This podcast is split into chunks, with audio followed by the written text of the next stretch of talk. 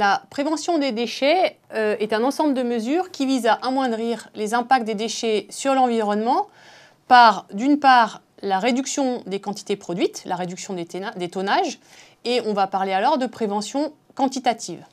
Et ça va également euh, correspondre à la réduction de la nocivité des déchets et on parlera à ce moment-là de prévention qualitative. Cette prévention concerne toutes les mesures qui sont prises avant qu'une substance, une matière ou un produit ne devienne un déchet. Et ce sont donc, ça correspond donc à toutes les étapes du cycle du cycle de vie en amont du déchet, donc depuis les étapes de conception et de distribution du produit, ainsi que les étapes de consommation.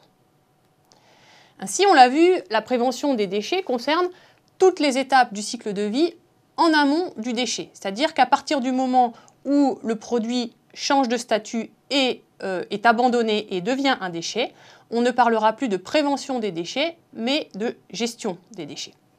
Alors, cette prévention des déchets, elle concerne tout d'abord euh, l'étape euh, de production et de distribution par une amélioration de la production et de la distribution et par une étape qu'on appelle une étape d'éco-conception.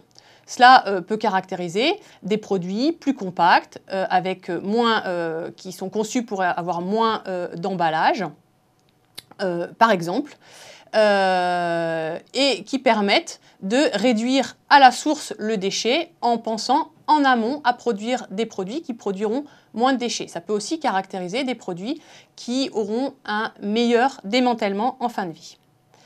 Alors, concernant la prévention euh, des déchets, on a une autre, étape qui euh, correspond à la consommation euh, et lors des trois phases de la consommation, que sont les phases d'achat, d'usage et de rejet.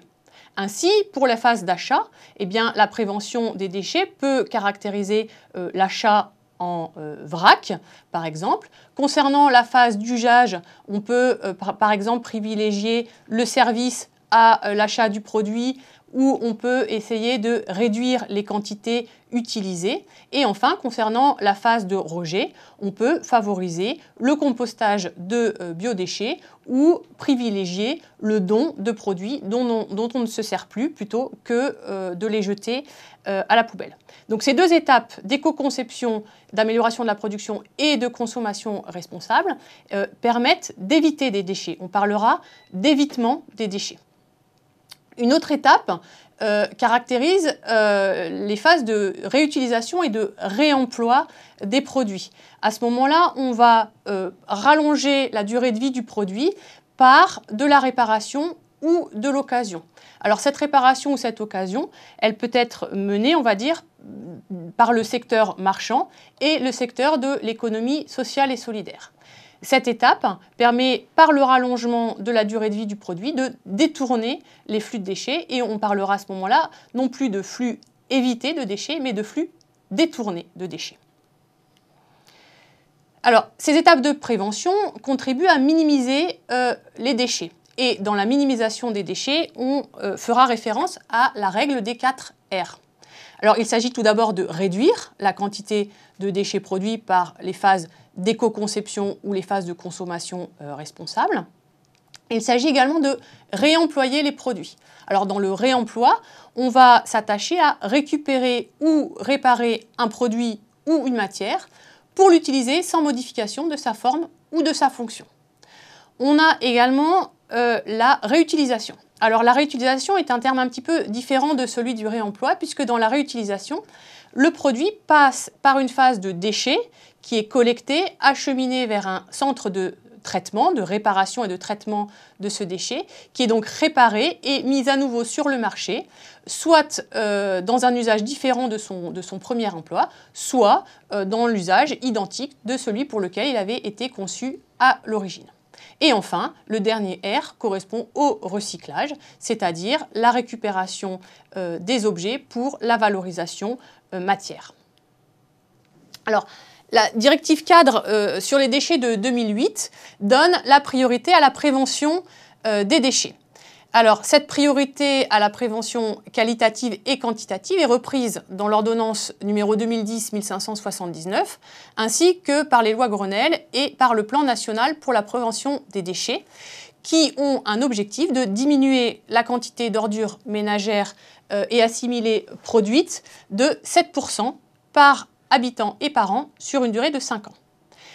Alors, euh, les ordres de priorité dans la gestion des déchets, ça concerne d'abord eh la prévention en premier lieu, qui doit euh, passer dans la gestion des déchets avant la réparation et le réemploi, qui doit intervenir avant le recyclage et la valorisation matière, qui doit intervenir avant la valorisation énergétique des déchets, qui doit intervenir avant l'élimination sans, aucune valorisation en dernier lieu. Alors, pour atteindre l'objectif de diminution de 7% des ordures ménagères et assimilées par habitant et par an, un certain nombre d'actions sont mises en place. Tout d'abord, euh, des plans départementaux et des programmes locaux de prévention des déchets. Euh, la mise en œuvre d'une gestion de proximité des déchets, notamment la promotion du compostage domestique, et la mise en place progressive de la tarification incitative. Alors cette tarification incitative, euh, sur quoi elle se base Alors actuellement, on a trois systèmes de financement du service public d'élimination euh, des déchets. On a tout d'abord le recours au budget général qui vise à financer euh, la collecte et le traitement des déchets sur les impôts locaux sans création de taxes spécifiques. On a également la taxe d'enlèvement des ordures ménagères dont euh, le calcul euh, est, fonction des impôts fonciers et n'est pas du tout fonction du, du, service utilisé et donc de la production de déchets réels. C'est la majorité des cas en France. Et on a également le recours à la redevance d'enlèvement des ordures ménagères, dont le calcul est basé sur l'utilisation effective du service. Alors, le cadre réglementaire prévoit la mise en place progressive du système de tarification incitative pour diminuer la quantité d'ordures ménagères produites. Cette tarification incitative, elle est basée sur le principe du pollueur-payeur. C'est-à-dire que euh, dans cette nouvelle tarification, euh, il y aurait la mise en place d'une part euh, fixe qui serait l'équivalent d'un abonnement au service et de l'introduction d'une part variable qui serait fonction de la quantité d'ordures réellement produites. Alors évidemment, la mise en place rapide de ce type de, tarification incitative euh, engendre un certain nombre de difficultés pour les collectivités qui doivent le mettre en place. Tout d'abord, ces difficultés doivent euh, mettre en œuvre un certain nombre d'outils. D'abord des outils techniques, notamment euh, la, pose de puces sur les, poubelles, mais également des outils opérationnels et des outils, de sensibilisation de la population pour leur expliquer ce nouveau système de tarification.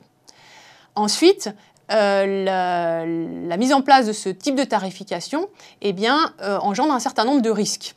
Euh, tout d'abord, il y a un risque d'augmentation des actes inciviques, notamment eh l'augmentation des dépôts sauvages, la pollution de la collecte sélective ou encore l'augmentation des brûlages domestiques. Et puis, il y a un autre risque, c'est le risque d'un déséquilibre budgétaire pour la collectivité qui va faire face à une augmentation des investissements pour réaliser ce type de tarification et au même moment qui va devoir faire face sans doute à une augmentation des impayés de la part de euh, citoyens qui vont faire face à une augmentation euh, sans doute importante de euh, leur tarification des ordures ménagères. Ah.